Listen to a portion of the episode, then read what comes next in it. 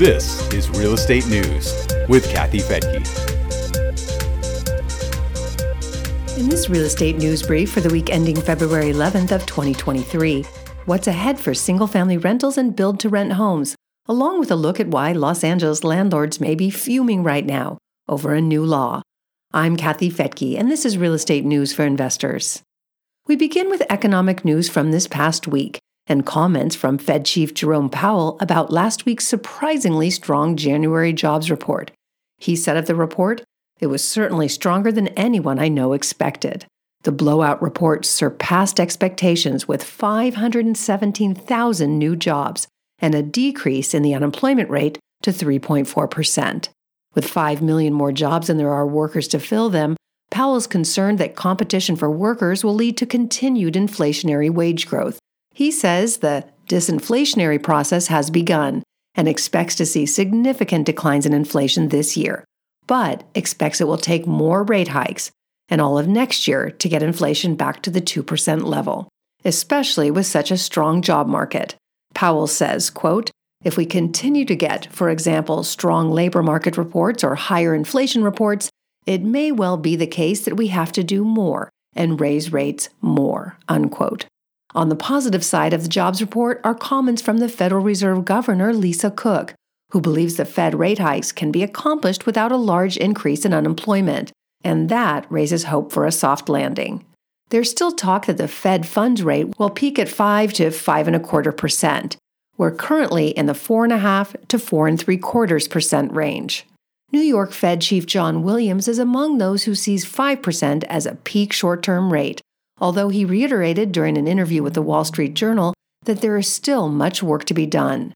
As for the weekly jobless report, initial claims were 13,000 higher than the week before, but they're still near pandemic lows.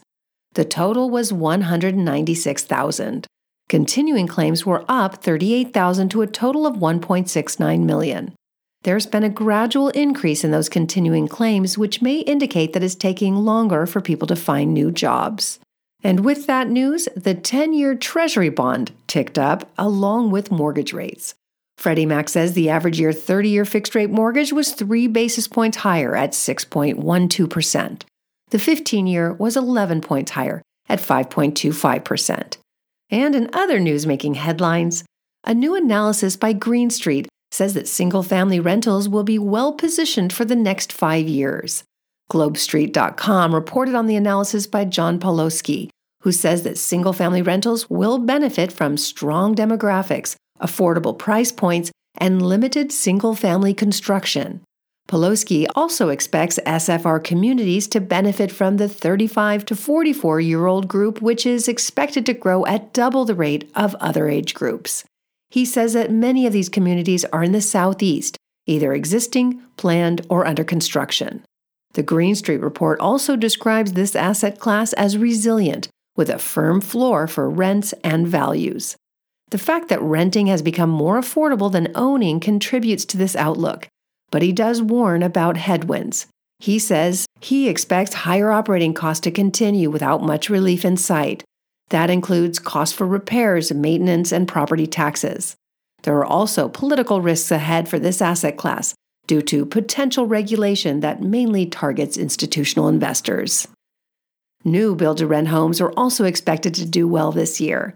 Brad Hunter of Hunter Housing Economics told GlobeStreet.com that he expects to see another up year with somewhat slower leasing activity, but he sees this as a temporary lull with flat rent growth for the next few quarters. He says by this fall, we'll see rent growth come back again and probably fairly strongly.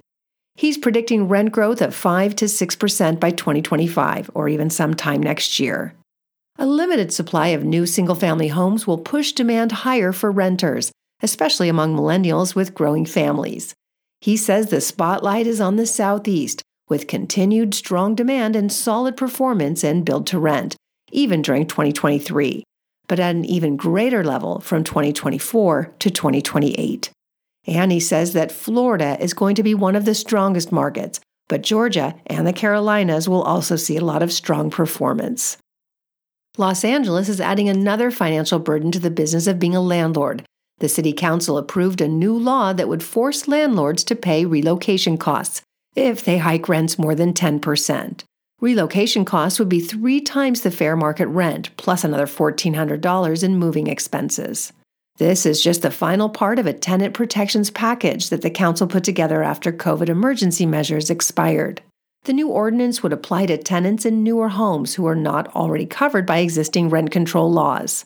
There are 84,000 of those homes in LA, all built after 2008.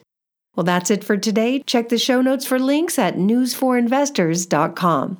And while you're there, you can hit the join button to become a Real Wealth member for free, and then get access to all the data on our website. We just held an all day virtual live event with property teams and property managers from markets across the country. We'll be uploading those videos to our website from that event for people who missed it and you won't want to miss that. I'm Kathy Fettke. Thanks again for joining me here on Real Estate News for Investors. The views and opinions expressed in this podcast are provided for informational purposes only and should not be construed as an offer to buy or sell any securities or to make or consider any investment or course of action. For more information, go to newsforinvestors.com.